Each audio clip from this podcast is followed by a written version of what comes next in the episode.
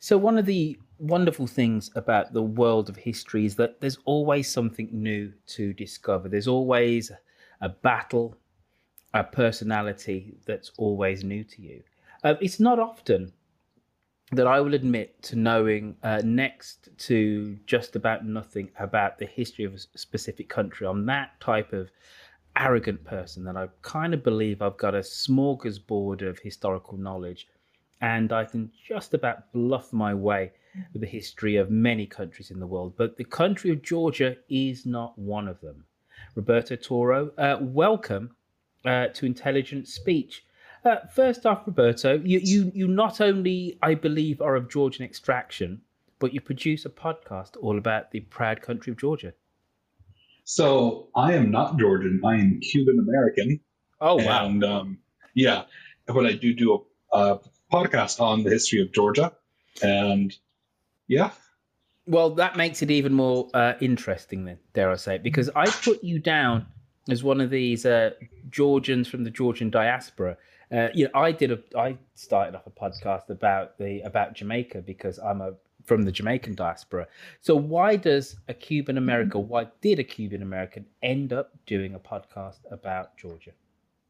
Well, it started off with me essentially studying abroad in Russia, as many people who learn about Georgia will first do is they go to Russia and they learn about Georgia from there. But while there, I was introduced to the Georgian culture and the food, and that led to one thing to another, which I was basically eating there once a week, twice a week, maybe. It was right next to the school, so it was very hard to not eat Georgian food, and for cheap too.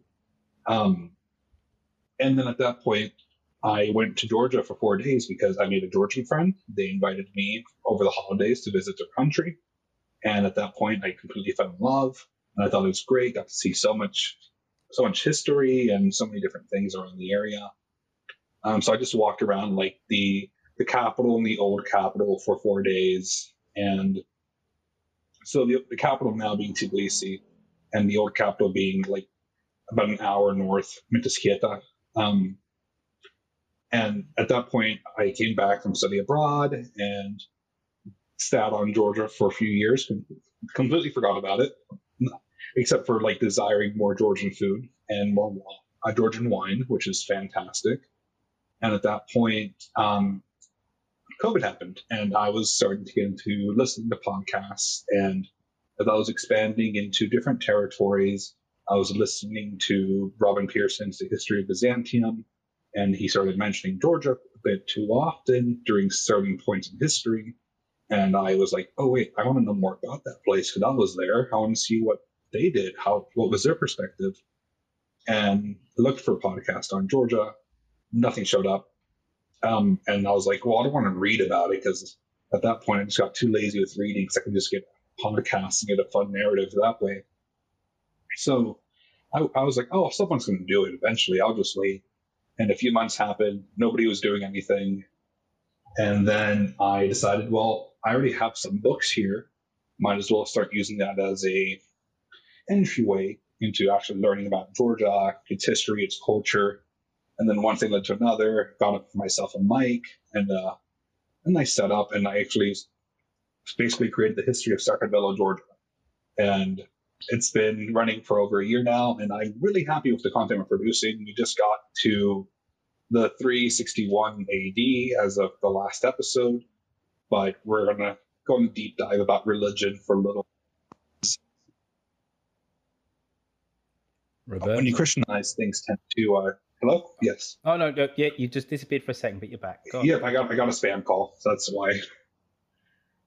Um, but yeah, but when when Georgia Christianizes, there's just like a lot of information all at once, and then I just kind of went with the the Chronicles narrative for quite a bit, just because it was very interesting. But now I'm going to do like kind of explore Orthodoxy, Zoroastrianism, and then just kind of talk about religion in general within Georgia during that time period before I move on with the narrative. Well, this is kind of one of the kind of fascinating things for me about history is, uh, and specifically Georgia, is where exactly is Georgia? Like we know where it is on the map, but is it technically actually really Europe or, or, is it Asia? And and the very fact you mentioned Zoroastrianism, you know, the the conversion to Christianity, it speaks at a, a, a deeper truth that it sits on the fault line of so many different large countries and cultures. So I, I put it to you, uh, Roberto. Um, who would you say are the existential adversaries of the Georgian people? Would it be the would it be the Byzantines? Would it be the Persians, the Russians, the Armenians, the Mongols? You know, who who who would that existential adversary be? Do you think, looking back at a whole sweep of Georgian history? Everyone. This, honestly, it's everybody because the Byzantium, the Byzantines, even though they, because the Georgians as it's the main book I use called Edge of Empires, it's literally on the edge of several empires because you have Rome for a while, you have the Persians, um, you have the Russians, you have the Mongols, and you have basically the Armenians. So basically, you have this all these people kind of surrounding Georgia, and it goes back as far as like even with like the ancient Greek civilization, where they are kind of coming in, they're colonizing, and that's where you see like the earliest example of like Greeks and the Georgia, the Proto Georgians kind of meeting is with the tale of Jason and the Argonauts. Um, the, the, the Golden Fleece is in Colchis, which is in current day Vani near Kutaisi, and on the on the west coast. And in this situation, it's basically everybody basically has done something to Georgia, either make them a client, they vassalize them, or kind of go in and take away their freedoms. But the Georgians, because being in the mountains, everything have persevered throughout time, and they're very proud of the fact that they've survived all these occupations and that they've been able to hold on to their identity throughout history. Well, and that for me is truly the, the amazing thing because not only has Georgia been able to maintain its own identity through its language and culture, but it still has its own scripts. You know, there aren't many countries in Europe that have their own national script. Yes, and actually, uh, the Kartveli language isn't even related to the Indo-European language group. Also, um, it's its own like sub dialect that doesn't com- go back as far as the Indo-Europeans, and it's very much its own uh, language, so it doesn't share much with other languages except for maybe Persian, some Greek, because and some Russian, because you over time they borrow words, but overall it's its own script, its own language, and nothing really compares to it. So, am I to take it then that what you're going to do is do a, a, a really kind of in-depth sweep of Georgian history up to the modern day? Is that the plan? Yes, that is the plan. I teeter totter on ending right before the Russian invasion, but sometimes I want to cover it, sometimes I don't, but I have a long time before I get there.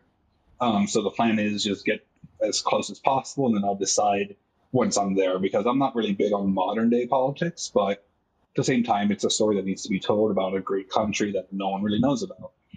Hmm. Let, us talk. Let's talk about Georgia post the Russian invasion. So that Russian invasion is at the start of the 19th century. That's when it gets uh, the Georgian kingdom gets subsumed into the Russian Empire. What does that period do uh, when Georgia is part of a the Russian Empire? Then yes, it's briefly independent after the First World War, uh, and then it becomes part of the Soviet Union. What does that do to Georgian nationalism and to a sense of Georgian identity in that period? It honestly increases it because you have this sense of once because they know they were their own entity, and then since they basically fought against Russification attempts over a period of 200 years, you know, through the empire, through the Soviet Union, they very much we are Georgians. This is who we are. We're not changing anything. But and they also want to move away from seeing um, from seeming Russian because a lot of times you come into the questions like, oh, is this you know U.S. Georgia or is this Russian Georgia? And th- that is like the one question they hate hearing because they're like, no, we're not Russian. We are Georgian. We are our own people. We were here before the Russians. We're going to be here after the Russians. And it's very much the they hold on to themselves. They they're proud of who they are, and they don't want to change that at all. as I kind of alluded to at the start, um, Roberto, um, I don't know an awful lot about the history uh, of Georgia. I know that it has this proud medieval uh, period where maybe the, the kingdom's at its zenith. I know that uh, it's just fought just about everybody through like 2,000 years worth of history.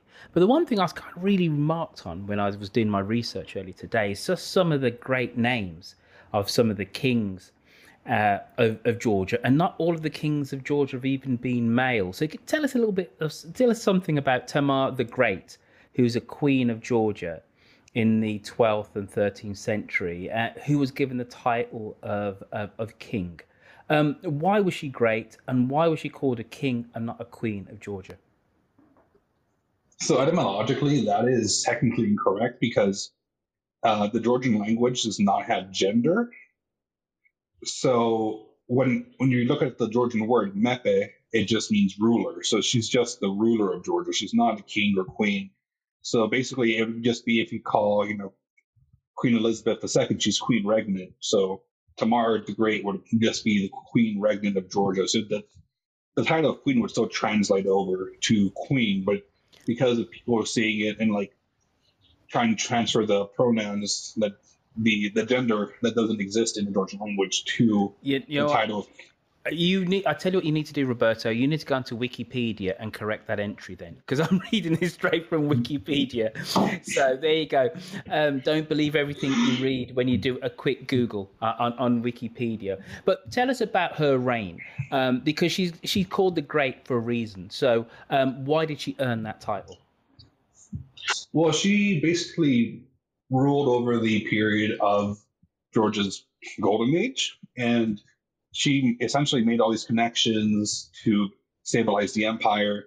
She, the national poet Shota Rustaveli, was under her purview, so he created the national po- epic, the Knight in Panther Skin, um, which is basically alludes to her because the, the guy was in love with the woman, and essentially, and at that point, with under her reign, she fought off multiple peoples, and the Golden Age even goes back as far as to her grandfather, who fought off the Seljuk Turks, and she basically came at the apex of Georgian might in the Caucasus, and she ruled Georgia at its zenith. So basically, having all the, all this land under her, this is when Georgia was the most powerful nation in the Caucasus, and they were able to stand up. But then after her death, everything crashed down because the Mongols came. So and she's and she seemed as the great because she was very much very saintly. She's actually a saint now, so she's Saint Tamar the Great. Um, and with that, she very religious woman. She would always be on the battlefield, so she wasn't just one of those sit in the castle and pray. She would go to, to be praying on the battlefield.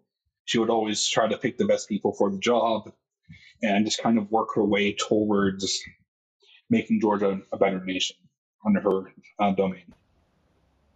So we have uh, Tamar the Great, who was this uh, fearsome, uh, independent female ruler of Georgia. But um, as I kind of said before, you know, some of the titles of, of the kings and, and the rulers of, of Georgia are great. Uh, we have George the Brilliant. Uh, anybody who's called the Brilliant has got to be an interesting character.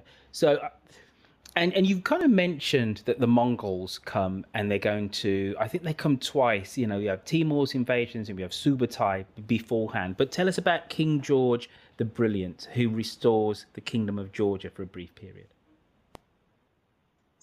Oh boy, you caught me on someone who I don't know much about, um, because I try to like not spoil our history for myself, so I haven't been too far.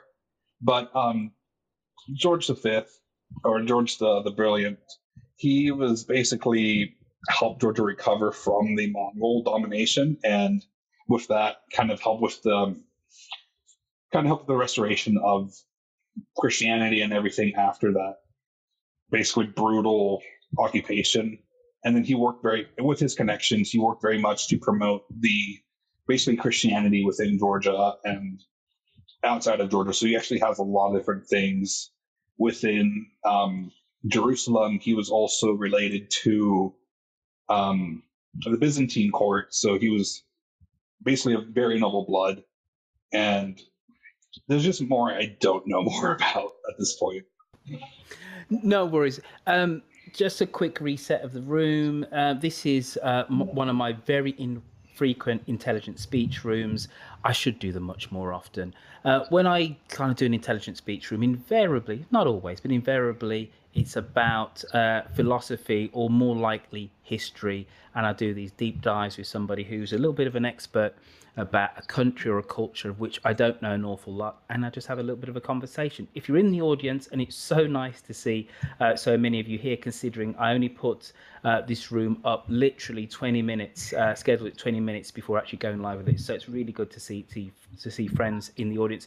If you'd like to come up and ask Roberto a question about Georgia, its history and its culture, feel free. Um, because we only have him for about the next 20 minutes. Uh, this, the, the, the, transcript of this will actually make it into an article for Podcast Magazine. Every month I do an article about uh, a great podcast around the topic of history. And uh, Roberto's podcast definitely qualifies as one of those. So feel free. I do see some. George. Go on. I do. I do see some Georgian names in the audience right now. Well, th- th- they should most definitely come up. Uh, um, let's let's go all the way. I know you said you're not great on, on modern history, uh, but but there are there's two things I want to touch upon. Obviously, the, the, the geography of Georgia is incredibly important. Um, if you know, two thousand years ago, if you're going to put your money on this kingdom surviving, off and on for 2,000 years, considering it's going to be conquered by the Russians, conquered by the Mongols. It's going to have numerous wars against the Persians. You wouldn't have you wouldn't have put your money on it, but it, but it has survived, and I think one of the reasons why it did survive is because of of Christianity. That's kind of really infused um, a sense of nationalism and culture, and you definitely get that sense when they go up against uh, Subutai and, and, the Mongols in in the medieval period. That uh, Georgia sees itself as a bastion uh, of Christianity um, against uh, the infidel. And then you look at the flag of Georgia now, and it looks like, and and it's resplendent with the Christian cross. Um, am I overstating things or am I understating things? How important has Christianity been to um, maintain and foster Georgia ever since the Georgians converted um, after the reign of Constantine? Um, it's been very important actually because that the reason why they were occupied by the Russians in the first place was because it was either they were in very dire straits in the late 1700s, and it was either you know ally yourself the Christian nation directly to your north, or be consumed by the Islamic nations to your south.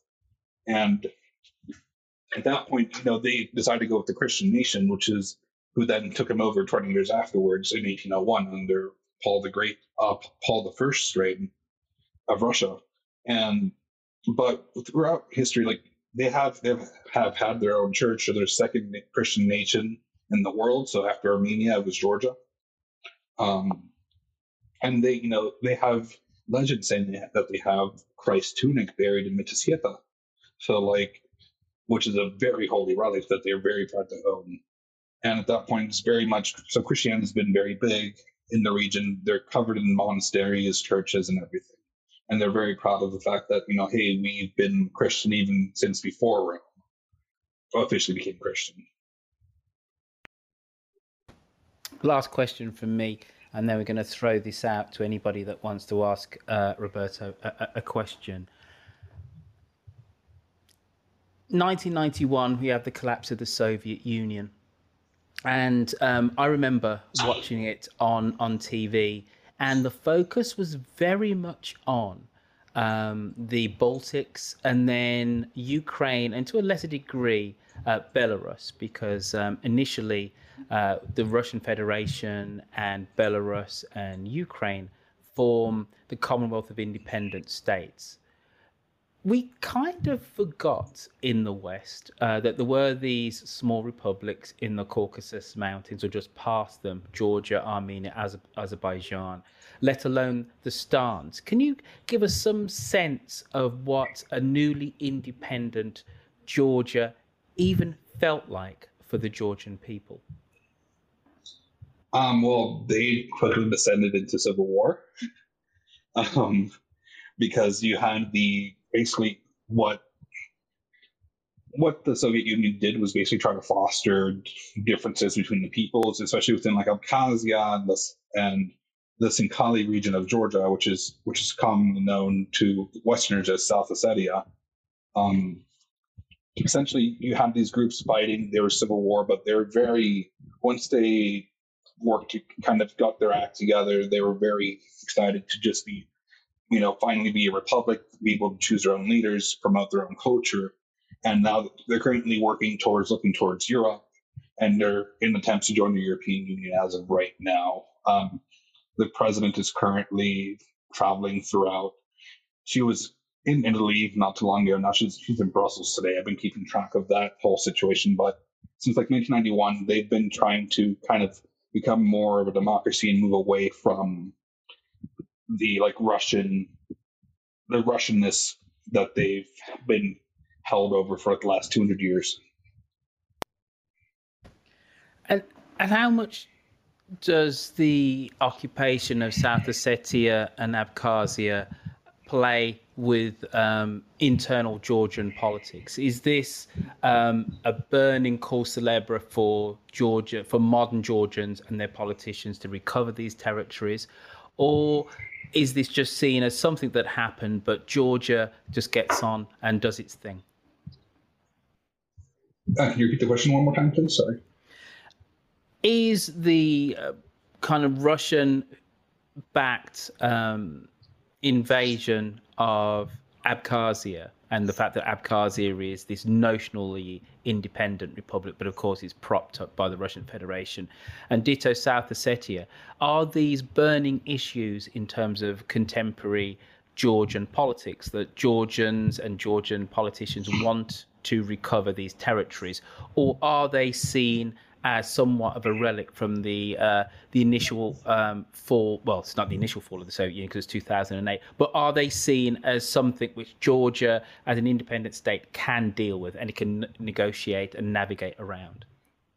So the current, so from what I can tell, is they're trying to do things diplomatically because as soon as uh, Russia invaded Ukraine this past March or February, there were a lot of calls for the Georgians to use this distraction the Russians have to go into the region. But it looks like the politicians want to deal with it diplomatically at the moment because they don't want to cause any further bloodshed because they do still have the memories of 1992 during the Civil War.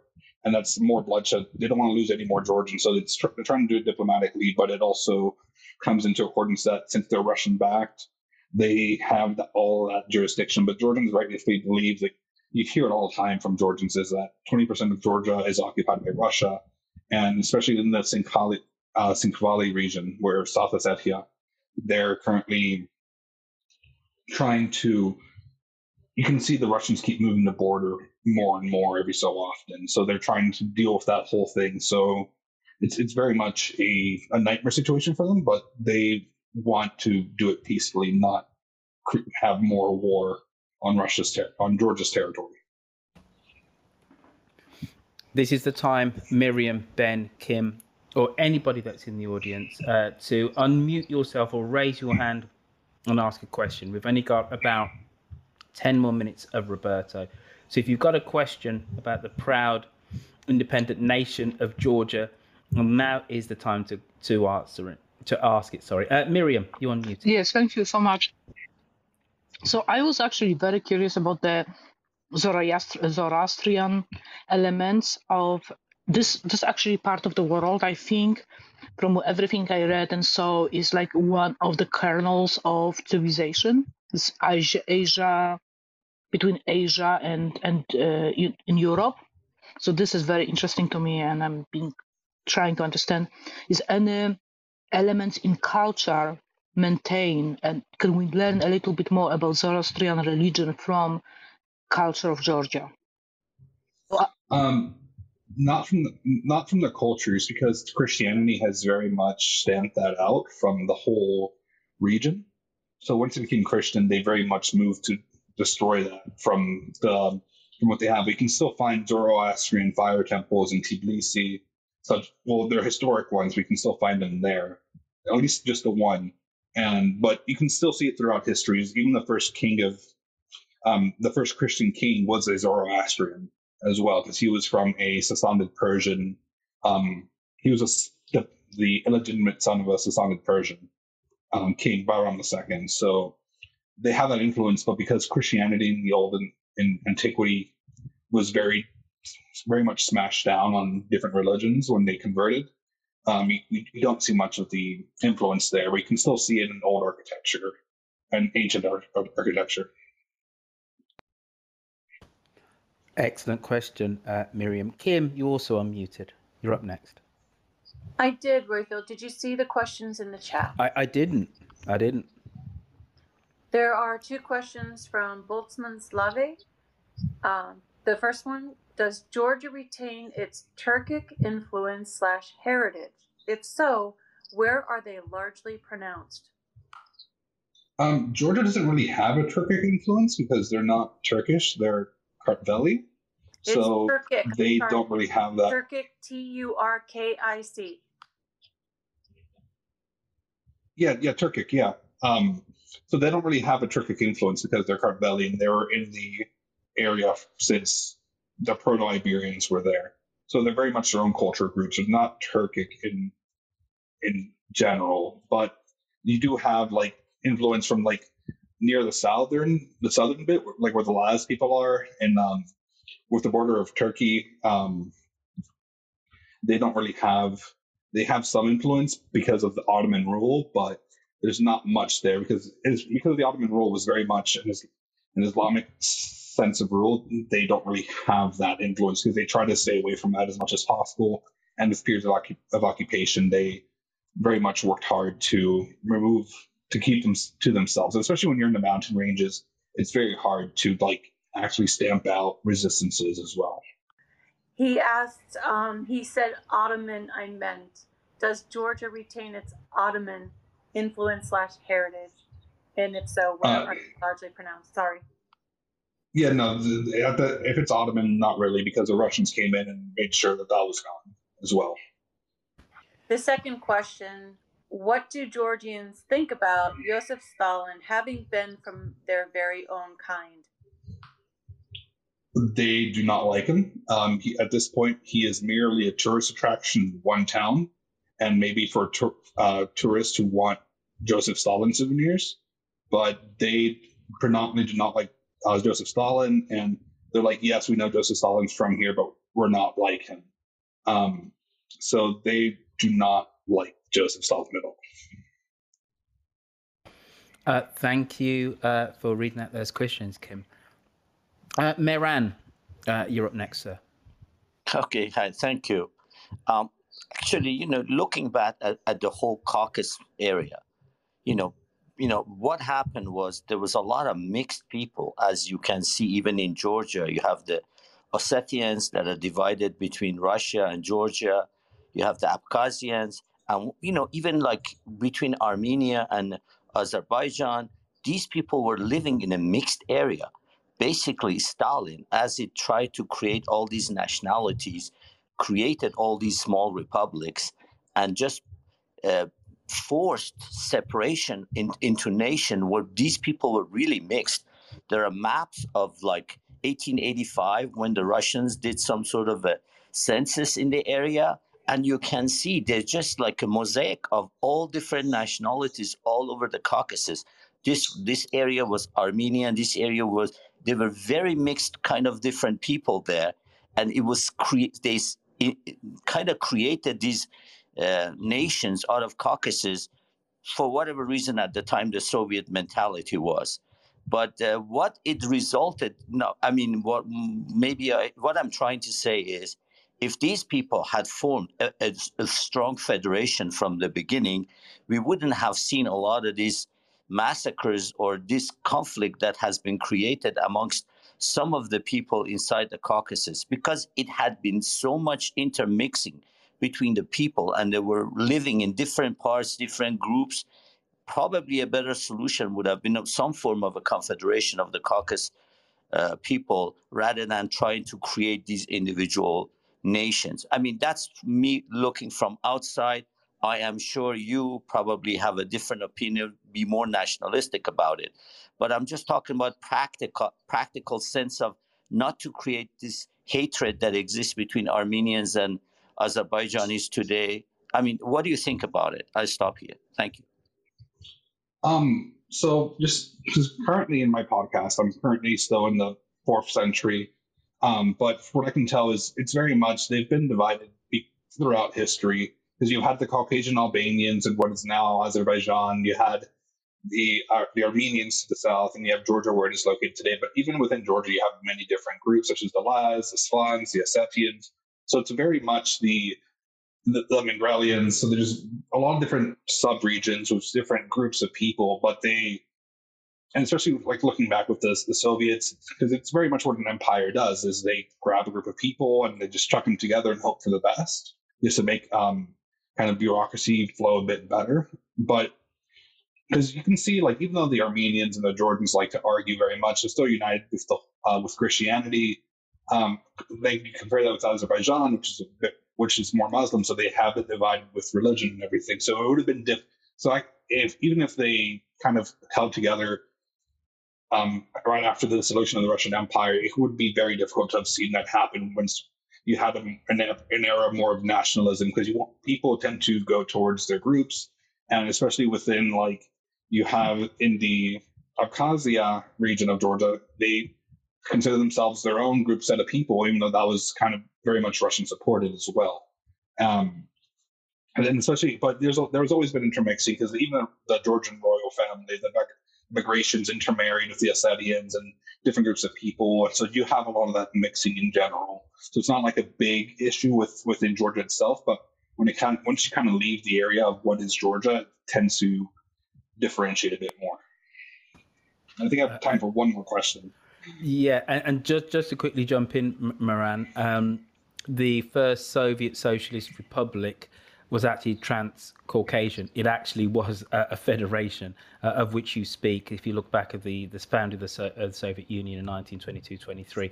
Uh, Vanska, um, you have the honor of asking Roberto uh, the last question, and I know for a fact you you are in Georgia right now. Thank you. Yes, I am. I came up to say thank you to Roberto for knowing so much about Georgia and sharing it. It was nice listening in and uh, hearing the um, take on uh, uh, on the history of Georgia from the perspective of uh, the non-Georgian. So thank you, Roberto, very much. Hadi di merhaba. Of course. Just very quickly, very last question then. Um, tell us about the podcast. Um, how exactly do you go about sourcing, uh, get getting your information? How long does it take you to produce an episode? And then we can wave you goodbye because I know you've got an important interview to do on the hour. Yes. Um, so basically, I usually use the uh, the Kartlis or the Life of Kartli, which is the Georgian Chronicles, and I go through that to kind of get a more of a narrative focus. And then I supplement that with information from secondary books on Georgian history. And I also go a lot in academia um, and JSTOR kind of look for articles to help supplement with that. But um, I usually try to go with um, looking at the different kings and their reigns and how much information we can get out of the, the, the Georgian Chronicles, because that is usually what's going to tell us more of what they did on a day to day basis. But um, but usually it takes it depends on the episode because this last group of episodes about King Mirian III or Saint King Mirian um, took me. I took all the notes in about a weekend, but writing it took a lot longer because I had to form the narrative from the chronicles, and there's a lot of stuff that goes into there. And since it involves Saint Nino, the the enlightener of Georgia, there was a lot of extra stuff I had to add on there. So from the chronicles, there were about 60 pages worth of content. But when I look at other kings, there might be one paragraph. So it really depends on what's going on. And then if I have to supplement with stuff that's going on around the world, I do that as well. But usually I try to re- remain within the purview of Georgia. But so like I usually re- do it in, in about a week, but I get lazy with writing. So it takes the full two weeks. Well, I've got some good news for you, Roberto. You've got 19 new subscribers to your podcast. Uh, that's 19 people in the audience listening to you uh, and have been utterly enthralled by uh, at least dipping their toe into uh, the great ocean, the great kind of 2,000 plus year history of the of the proud nation of Georgia. So, so thank you for joining us on Intelligent Speech. Of course, I'm glad to be here. No worries, man. Uh, everyone, you know what? This has really, really um, made me feel somewhat um, surprised but elated because um, Roberto will know we only contacted each other a few hours ago, and I said um, I need to do an article for the magazine. Would you? Um, and I, and I put this out on, on a Facebook forum, and Roberto answered. And to see, you know, a small but decent crowd of people in with only 20 minutes notice uh, fills me with um, a whole lot of optimism about this app. And i think what i'm going to try and do once a week is to try and do a history on. Um, we'll do i'll do it in, on intelligent speech and speak to an expert someone who's studying the history of a, of a specific country and, and, and bring that to the audience. You know there are so many countries which are just kind of forgotten, neglected, ignored, brushed over. And I, for one, I said it a few times when I was speaking to Roberto. Um, I don't know an awful lot about the history of Georgia, uh, so it's just fascinating to to delve into these countries and just have somebody just you know tell us um, the reasons why uh, this country has has you know the proud history that it does. And uh, Georgia, as I said in one of my questions, you know, if you'd uh, put your money on it 2,000 years ago and said, will this uh, country still be around 2,000 years later? You'd have said, absolutely not. You know, it bordered the Russian Empire, the R- Roman Empire. It's been conquered by the by the Mongols. It's bordered the Persian Empire.